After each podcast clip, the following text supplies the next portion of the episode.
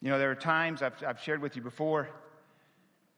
There are times you walk in here, I do, I look up a lot, and you just wonder if the angels are perched. Some might say, well, they don't like that kind of music, so they don't. I get that. It's too loud. I get that too. And we're trying. We are genuinely trying. Uh,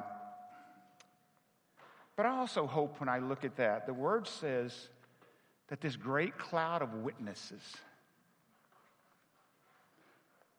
in Hebrews talks about almost like this track field, as you've heard the illustration many of you have before, where you're running on the track and you're running and you just want to quit and you want to give up. And all of a sudden, the crowd just starts standing and starts cheering you on and starts encouraging you. That's what I think of. Because some of you may have come here today wanting to quit.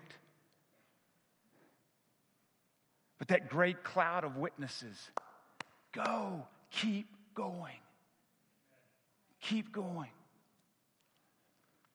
As I shared with you last week, this task put in front of us is so monumental, it's superhuman, it's supernatural, or we can't do it.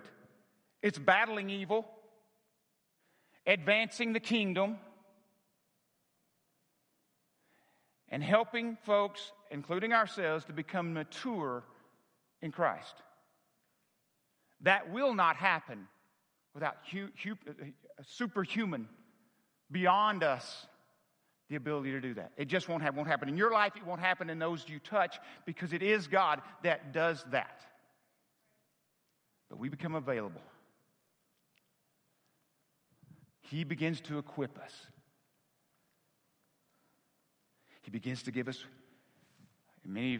I don't have the biggest tools here today. I've got some big ones at the house, but he begins to give us this toolbox, a tool bag. And he begins to give us weapons to fight the fight. You know, a lot of times you know how to, you got tools, you just don't know how to use them. You ever had those? And you find out later somebody goes, have you ever worked with somebody that really is a craftsman? And if you've got a tool and they go, what are you doing? what are you doing? That's not how you use that. Oh, yeah, it may work the way you're doing, but it's very inefficient. but we not just have tools and gifts and weapons, but we need to know how to use them. Many of you have seen this, and just so you know, if you only come on occasion and you say, I saw that ladder last time, you hadn't been here in a long time, just so you know. I haven't used that ladder in a couple of years, and by the way, and, and, I'm going to talk about giving today, too, so I'm just going to go ahead and get your ears perked up about that. If it's the last time you came here, you heard me talk about that, that's been a couple of years, too, so you need to come more often, just so you know. The reason why we use this, especially where we're in Ephesians 4, most of you know I've, this is an illustration I believe the Lord gave me years ago, it may not be any bit, of any benefit to you, but it is to some, because I have people refer to it. Is that when, when we come to Christ, as Billy Graham would say, the, at the cross, the ground is level. You don't come with a caste system. You don't come with any hierarchy. We all come at the same place. We need grace. We can't earn it. Only He can give it. That's what happens. That's it. But what does, I believe, begin to happen, God begins to mature us. He wants to stretch us. He wants to take us somewhere. He doesn't just want to leave us there. It's a place to start, but you can't stay there. Okay, so what he does is, I believe, in these rungs, if they were God's rungs, they would be much further apart, like three feet. But I want to tell you right now, I can stretch further than I used to could. Two weeks, two, three, four months ago, I got a new hip. That helps a lot. And I've lost like a, like I've, I've lost like a kindergartner off my body in the last month. That helps too. Okay, so the kindergartner's no longer hanging on me. So that's helpful. But God's rungs are far enough apart where when you come to Him, you have to stretch, baby. He ain't gonna make it easy. You're gonna have to know you're moving. You're going to have to make some sacrifices. You're going to have to give up some things. And what I mean by that, it's, it's things you shouldn't, the things that are holding you back already. But God begins to stretch you And you go to that next rung and you get good and solid on that next that, that rung, and boy, God begins to go, and you're going, all right, man, I'm comfortable here. I am I, God is gifting me. God, and all of a sudden, what does he do? Here we go. And if he, if you'll listen to him, you know where he's taking you. Right? You know where he's taking you, where it says, do not sit or stand. right? He's taking you to a place. And here's what's awesome the further you go up. Right now, I should have. Pat, Joel, come here just real quick for me. You know why I'm calling those two? And it's nothing slapping the rest of you. I trust these guys. One on each side. The higher up you go, the better you better surround yourself with. You need community. This is no Lone Ranger thing. And the further he's stretching you, and the further he's taking you, the more solid those people you're with, you better figure out who you're hanging out with. Oh, I'm, I, get this now. You've heard me say this a thousand times, seems like. I don't know if I've said it a thousand, but close. I'll minister to anyone. I mean, literally anyone. But I choose my influencers very, very carefully because they influence everything about my life. They influence how I'll lead this church. They influence how I'll run my family. They influence everything. So I have got to make unbelievable priority who is influencing me. And some of you think, may think you are, and you're really not. Because you look at me different than I look at you. Speak the truth in love. I love you. And I'll hang out with you if you never give here ever at this church or you ever do anything for this church. I'll do that. But I want to tell you right now, I choose my influencers very, very carefully because they affect everything I do. Thank you, guys. Fine job you did there. Appreciate it. Thank you, guys. So God calls us, God calls us, doesn't he, to maturity. Ephesians 4 is about maturity. Guess what? When we go to Philippians next month or some year, whenever that is, next month, guess what? It's talking to a mature church.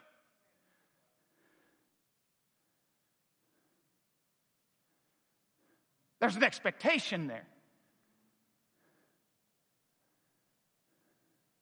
So if you're going to become valuable in the kingdom or useful, as, as 2 Timothy 2.22 says, useful to the master to do any good work, then guess what? You need to figure out what your tools are and how to start using them. Some of you just need to get a level and kind of figure where you are right now. Okay? That's what you need to do. You don't need to even try to figure out this. Just figure out where you are right now. What's the greatest? If you're going on a trip, what's the first thing you have to know? Not where you're going, even though Christ likeness is it. It's where you are right now. Because if you don't figure that out and you're not open and clear, we'll talk about that more next week, is the hindrance for most people, all people, every, every human that's ever lived, actually, will fit into next week's sermon. But I just want to share with you today how much God loves you.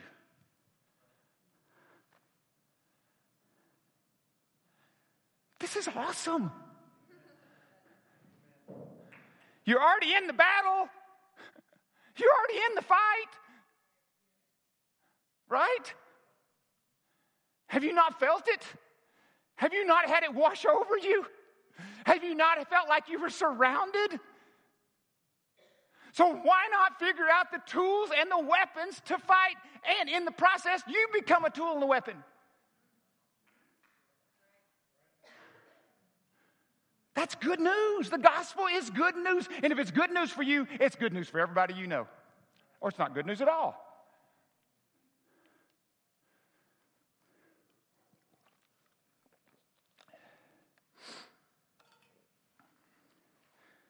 We need, to fight, we need to know how to fight in battle for our own souls because when we're healthy and whole, we can make a difference in other people's lives. But when we're dysfunctional, we're probably in some ways not much use to anybody else.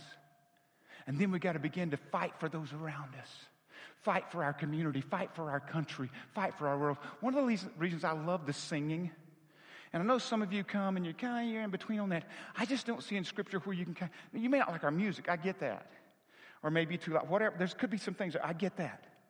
But singing, I mean, colleges do fight songs at the end of their game. We sing a national anthem. Why? Because it brings unity. It not only connects us to what we, it brings us for a moment to, to concentrate on what we believe, but it brings us together. How many of you sang the national anthem after 9 11? And you didn't care what lifestyle or what po- po- uh, uh, uh, politics the next person was to you. You didn't care. But you had to sing it. You had to say it. That's a weapon. It's a weapon that some of you are not even picking up. But another tool that God gives us, and it's found in Ephesians. You wonder if I was ever going to get to Ephesians 4. I know that. Ephesians 4 is this. Ephesians 4, 7 through 13, we're going to read today.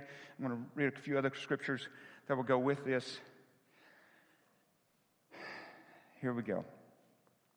And yeah, I'm not going to read all of Ephesians 4 again because y'all have heard that enough probably over the last few weeks, or you can look it up. But to each of you, grace has been given as Christ apportioned it. This is why it says, When he ascended on high, he took many captives and gave gifts to his people. What does he ascended mean except that he also descended to the lower earthly regions? He who descended is the very one who ascended at all the heavens in order to fill the whole universe. Christ, so Christ himself gave the apostles, the prophets, the evangelists, the pastors, and teachers to equip his people for works of service so that the body of Christ may be built up until we all reach unity in faith and the knowledge of the Son of God and become mature, attaining to the whole measure of the fullness of Christ. I hope that is your hope and desire, is to attain the fullness of Christ in your life. There's all kinds of ways that can happen. I mean, there's circumstances, there's all kinds of battles you may fight. But one of the things God gives us in this process is the gifts of the Spirit. And I, we have talked about it here. We have been guilty, and most churches are. People have done spiritual gifts tests over and over, and they don't, still don't know what to do with them. Because even if you have a tool, if you don't know what to do with it, you may even abuse it.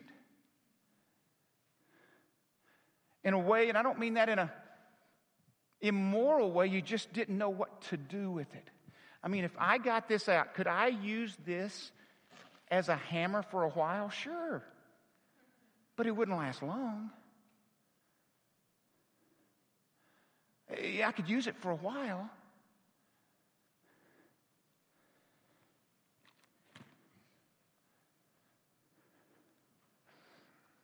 Every single believer, without exception, has been given some grace.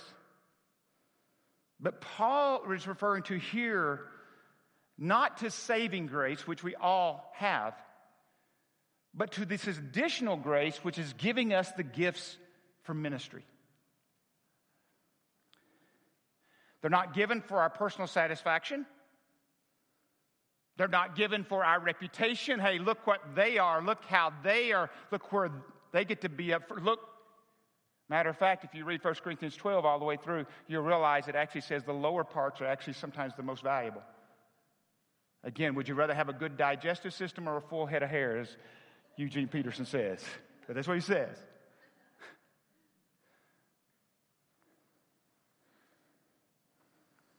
The apostle calls them here God's grace, Christ's grace. In other words, God's Christ's generosity. And he gives these, the word says, as he sees fit. You won't have all of them. Nobody will have all of them. But I think as you begin to mature and you begin to stretch and you begin to walk, there may be some come to light that you didn't even know were there until you walked in faith and you were not able to even know what to do with them until you were at a certain maturity. My gift mix, which I'll show here, not right now, but I'll show here in a little bit, is changed. My number one right now is different than it was four or five years ago or maybe longer than that, maybe 10 years ago. Just, in, just so you know, you may get here, here, here, and here, and still only one gift be evident. That's all right, because it's not earned. All I'm saying is God may reveal more as you go. Some people may see it way before you see it.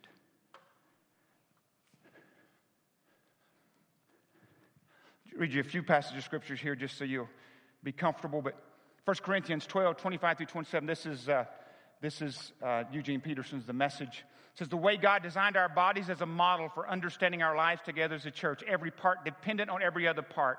The parts we mention and the parts we don't, the parts we see and the parts we don't.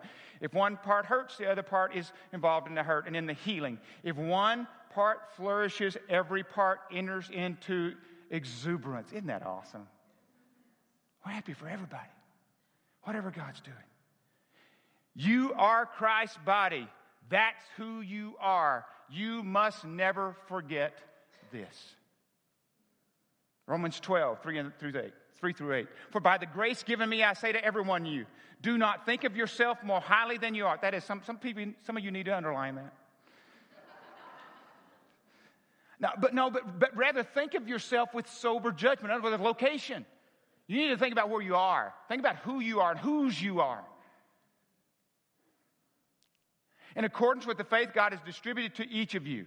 For just as each of us has one body with many members, and these members do not all have the same function, so in Christ we, though many, form one body, and each member belongs to all the others. We have different gifts according to the grace given to each of us. If your gift is prophesying, then prophesy in accordance with your faith. If it's serving, then serve. If it is teaching, then teach. If it is encourage, then give encouragement. If it is giving, then give generously. If it is to lead, do it diligently. Diligently. If it if it is to show mercy, do it cheerfully. 1 Peter 4:10 Each of you should use whatever gift you have received to serve others as faithful stewards stewards of God's grace in its various forms. I believe the gifts will for for many of you or all of us will function as a signpost. I think if you were trying to get on the path and on the route and on the right road, what gifts will begin to do is give you signposts along the way to tell you, turn here, turn there, do this. It's one of those things. Not all of it, but it's one of them. Because your gifts should be in perfect harmony with what God's trying to do in your life. But let me say this what spiritual gifts are not Spiritual gifts are not learned. In other words, you can't go to college and get one. We can't have a class here and you get one. We can help you enhance it. We can help you understand the responsibility and how to use it, but we can't give you one. We can't teach you to one. You can go get and get a teaching degree but still not have the gift of teaching. The gift of teaching is an anointing that is only given by the Spirit as they impart spiritual, as they impart spiritual truth to your life. You can't just want it.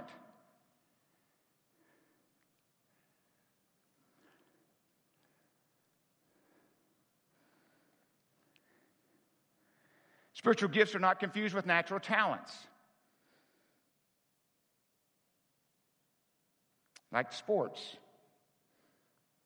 or even musical there can ways you can do it in creative communication, but, but that in itself, it could be traits you get from your parents because they're good. I don't know all that.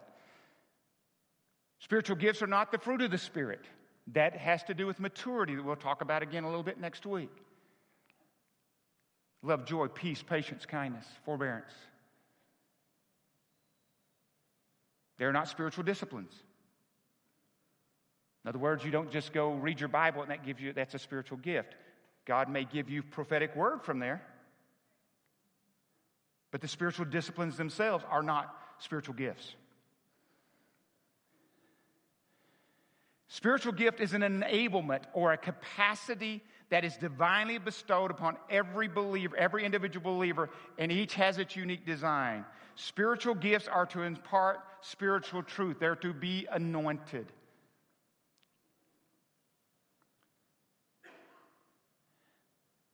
They're necessary to fulfill the mission God has given you, your family, and the church. They're critical. It's how the body moves forward. It's how the body matures. I believe there's churches. I think churches get kind of in those stretching stages too, not just individuals. but bodies of believers do.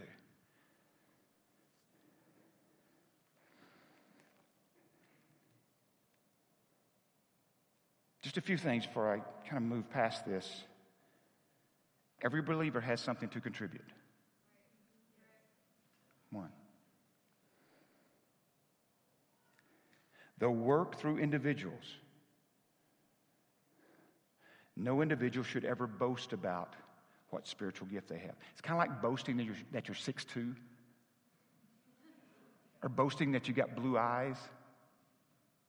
You did nothing. Unmerited. It says grace, is what it says. That's what Paul says. You did nothing. With this caveat, you did nothing to earn it, but by being obedient, the revelation of it and manifestation very well may come to light.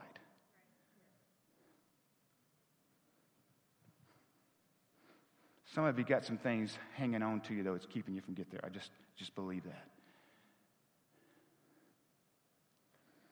There is no point to feeling envious. The spiritual gifts list that comes from Network of Willow Creek, and some could argue on this, but if you have that up there for me, please. You can go. there's 23 that they list, and, we, and then there's different ones you can look at. What's awesome about knowing your spiritual gift or gifts, which I believe are gifts also, you no longer feel unworthy because you've been seen by the creator of the universe with this unique, specific for you.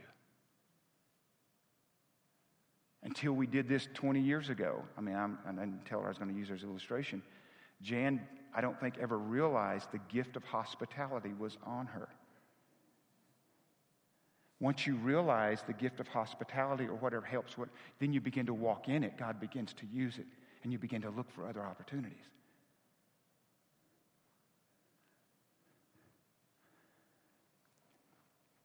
Then you begin to maybe say no to other things. We don't like that in the church.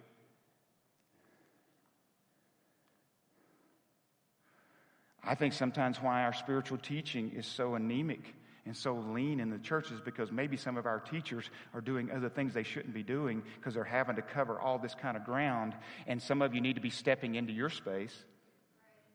So our teaching gets lean because the teachers who are gifted are also having to cover other areas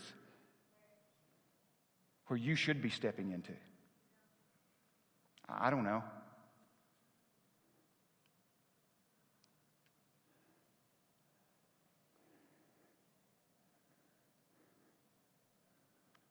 Again, Paul's call here to unity does not come as a result of being the same, but from this diverse nature of working towards one goal.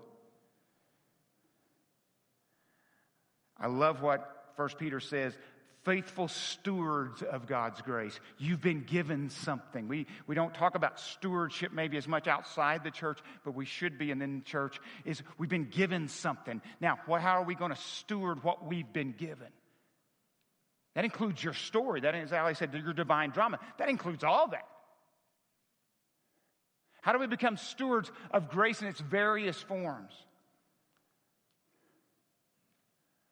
My gift is the power to bless others.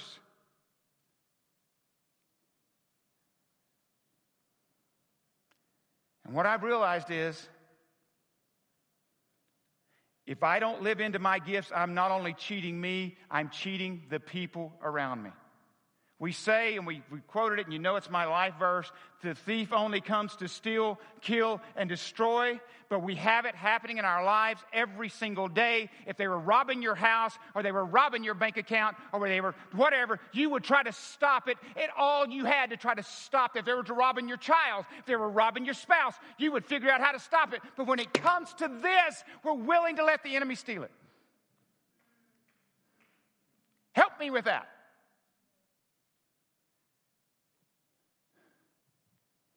None of us want to be stolen from, but the word says, Jesus says, he, it is his only job. So if I don't live into the fullness of what God is asking me, no matter what circumstances are going around me, I'm not only cheating me, I am cheating my spouse. If I'm married, I'm cheating my children. If I'm a parent, I'm cheating those around me. I've got to live in it. I am a steward.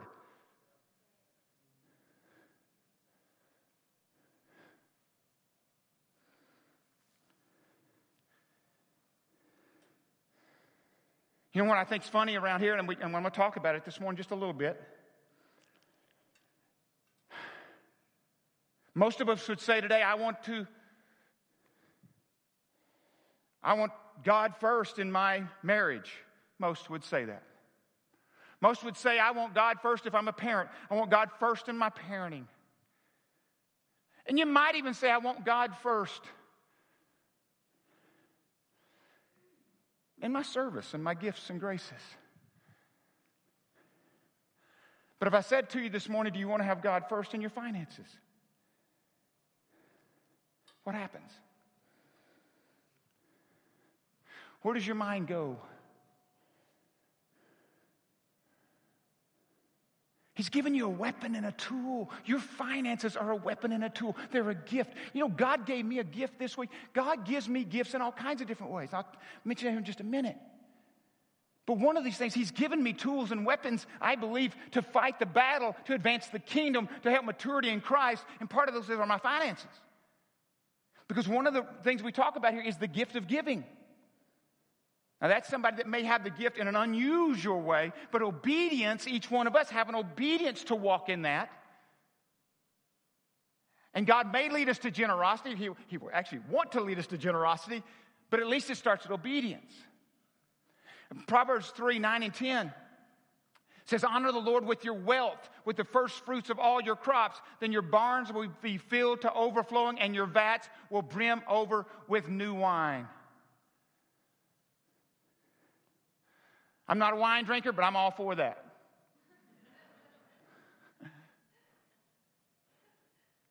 the first fruits, the tithe. And I believe it's the ground floor, if you will, in following Christ as far as when you give. But it's not a token. And I realize some may feel like they have to work up to that. But 10%, not what's left over, 10% of the first. And you can give it here and there and there and here, fine. But I'm just saying this is God's word, in my opinion.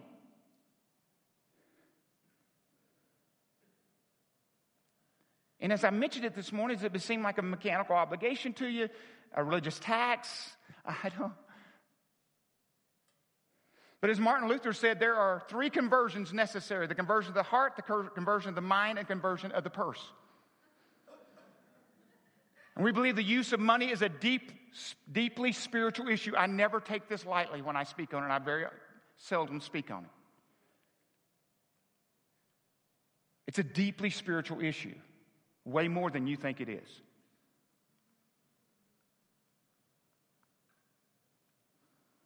I believe it gives an honest reflection of your journey with God. Because I believe this if you don't have people's real commitment in that area, you'll never get their real commitment, period. You just won't. And I know some would say the tithe is the old law, and my answer is you're right in many ways. However, grace is never below the law, it's always above the law. it always is. So 10% is light compared to what God's grace may ask you. I mean, when he says don't commit murder, Jesus comes along and says don't have hate in your heart for your brother. That's above. Grace goes above the law. Christ coming takes us above it. I started tithing 30 years ago because I thought everybody else did. Man, I wished I got that memo. But because I just thought that's what everybody else did. I saw all these believers around me and I'm going, well, sure they are. And Malachi 3:10 says, "Test me in this," God said. It's the only time in scripture where you hear that. We're invited, we're urged to test the goodness of God. Or what if Malachi is right? And see, here's the deal. We don't, we don't, I'm not preaching any kind of prosperity gospel or anything this morning, but I believe you will prosper. But I can't tell you how that will happen. I don't know what it'll be from how you raise your kids to and what God protects you there. I don't know what that is. It could be through income, but it may not be. I just don't want to find out if I did. Just this week, God gives gifts. God follows up. God, I was praying this week for someone just because I'd heard the person's, I hadn't talked to this person in a year, year and a half maybe, and, and, and used to be kind of a close friend, but nothing bad. Just they're not, I don't have him around anymore. And the Lord had brought their name to my mind the night before. So the next day, I am on 40th Street. Those of you know where I live, 40th Street, getting on to I 10, praying for God brought them to my mind. I was praying for them, praying for their business, just going, okay, Lord, I just, just, yeah. I'm driving along a mile from where I was praying it, and there he is. He's right there in front of me. So I go by him, look over, it's him. I see one of their company trucks. I thought, surely it's not him. It's him.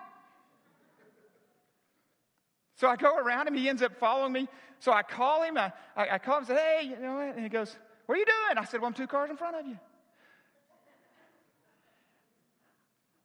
I just think sometimes God just goes, here you go. It's just a little gift. Because there are times I don't hear God, I don't feel God, I don't see God, but I got to keep walking. And then there's times I'm not even worried about that, and He goes, Here you go. Just take that. I know where you are. I know where, and there was another one this week that I won't take time to, to share with you at this point, maybe at a different time. He goes, I see you.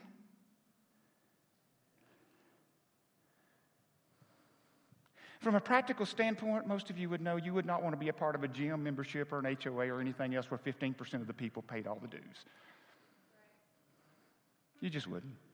You wouldn't attend it. Just from a practical standpoint.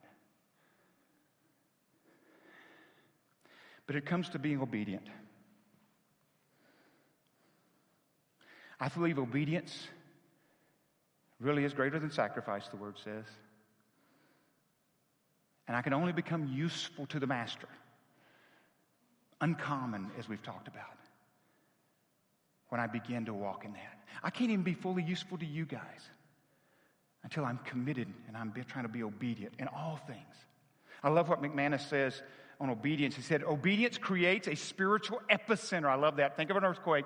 Uh, uh, obedience creates a spiritual epicenter through which God shakes up the world around us and others come to know Him. Whenever we seize the divine moment, we magnify the presence of God. To act on God's behalf is to express what's on His mind and what's on His heart. Calling committed followers.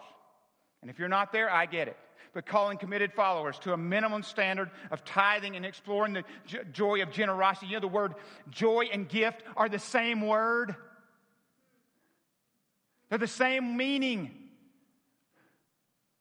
When you begin to live into the gifts and weapons and, and tools and you begin to walk in those things, it is joy that goes way beyond circumstances.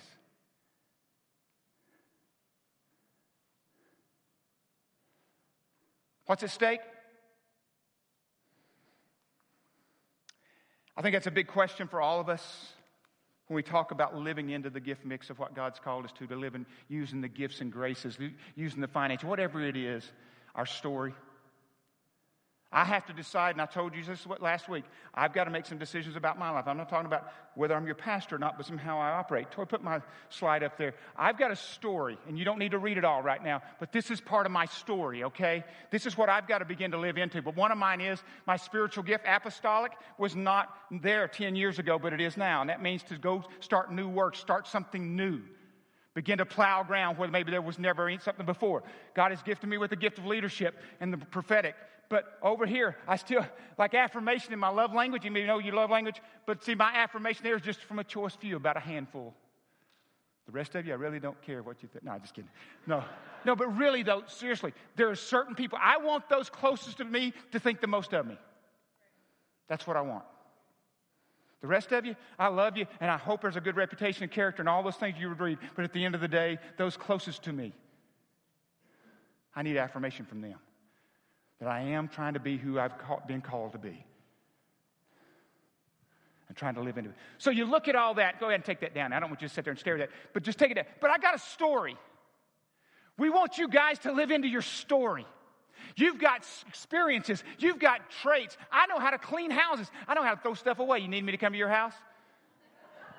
I'm really good at chunking stuff. My point is no, don't, please don't call me. That's not my, that is not where I'm going. My point is this. But when I need to, for whatever reason, I, I can.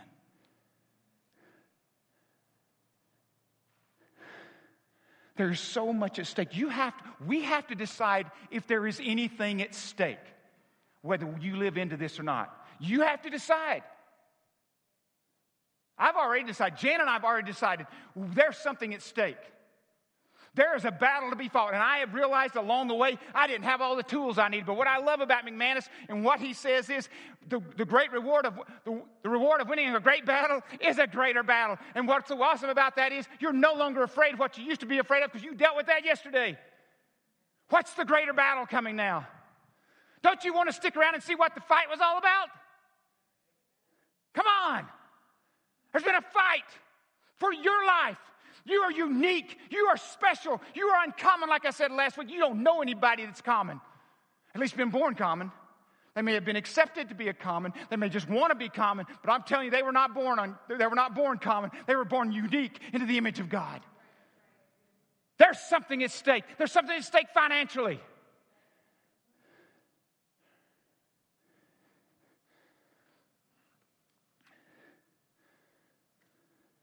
We as a church have got to be willing to step into the great issues of this, of this time and not run from it.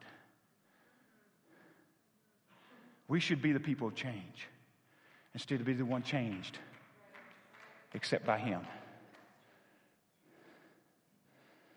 And McManus goes on to say the great concern is we would have a generation that had no battle experience.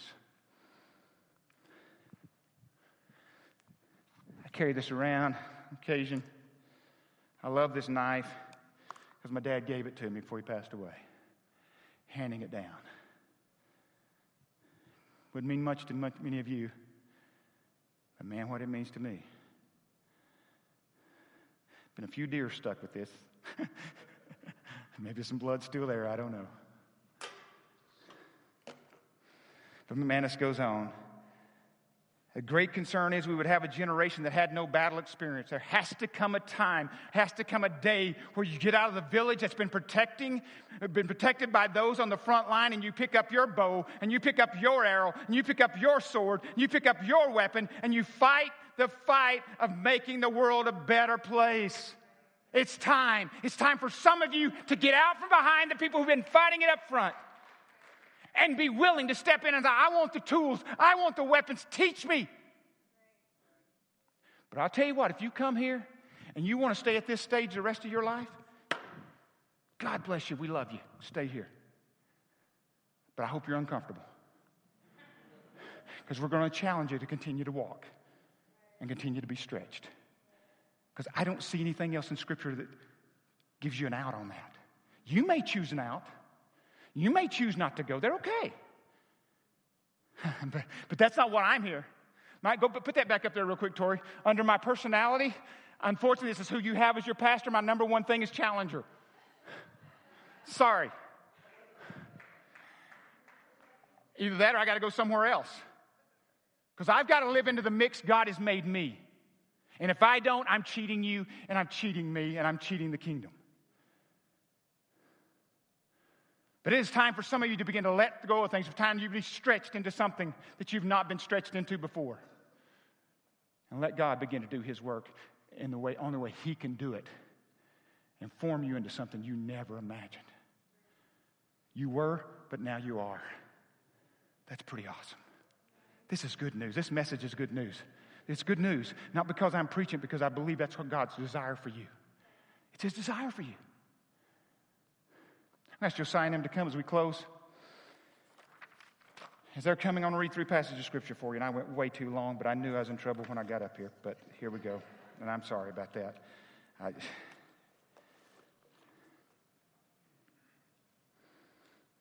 I just want to tell you I know I preached on finances and everything today, and you may not be there, but let me tell you no matter what, you're significant and you're precious in His sight. I just want to assure you, you're okay here. But we just want you to live into everything God's called you to do. Three passages of scripture before we sing, because I believe this is a weapon that God has given us. Psalm 23, as you'll see in the song. Would you stand with me as we read these? The Lord is my shepherd, I lack nothing. He makes me to lie down in green pastures. He leads me beside quiet waters. He refreshes my soul. He guides me along the right path for what? His name's sake. Even though I walk through the darkest valley, anybody there? Anybody walking through the darkest valley? Even though I walk through the darkest valley, I fear no evil, for you are with me. Your rod and your staff, they comfort me. Doesn't sound very comforting, but that's what he says. You prepare a table before, before me in the presence of my enemies. Because he knows you've got the power to walk that out. You anoint my head with oil, my cup overflows. Surely goodness and love will follow me all the days of my life, and I will dwell in the house of the Lord forever. Second Chronicles 2 20 21, 22. After consulting the people, Jehoshaphat appointed men to sing to the Lord and praise him for the splendor of his holiness as they went out at the head of the army, saying, Give thanks to the Lord, for his love endures forever. And as they began to sing and praise the Lord, set ambushes against the men of Ammon and Moab and Mount Seir who were invading Judah, and they were defeated. Revelations 12 11, they triumphed over him, the enemy I talked about earlier, by the blood of the Lamb and by the word of their testimony, and they did not love their lives so much as to shrink back from death. It's a great call. It's been put on your life. You will never find a greater call, but it is a call. It's irrevocable, by the way. hate to tell you that, it's irrevocable. Now, whether you live into it, it's a different story, but it's irrevocable. Do you want the tools and the weapons to fight it out? Or not? Let's sing together. Let's sing at the top of our lungs. I just love having us in here together. I think there's something special about what's happening in this room. With you guys, guys closer, closer, like I said. I love seeing the white of your eyes. I know that's a military term to shoot. Don't shoot till then, but that's how I feel about that. But I love the fact that we're here together. Let's sing together as we close.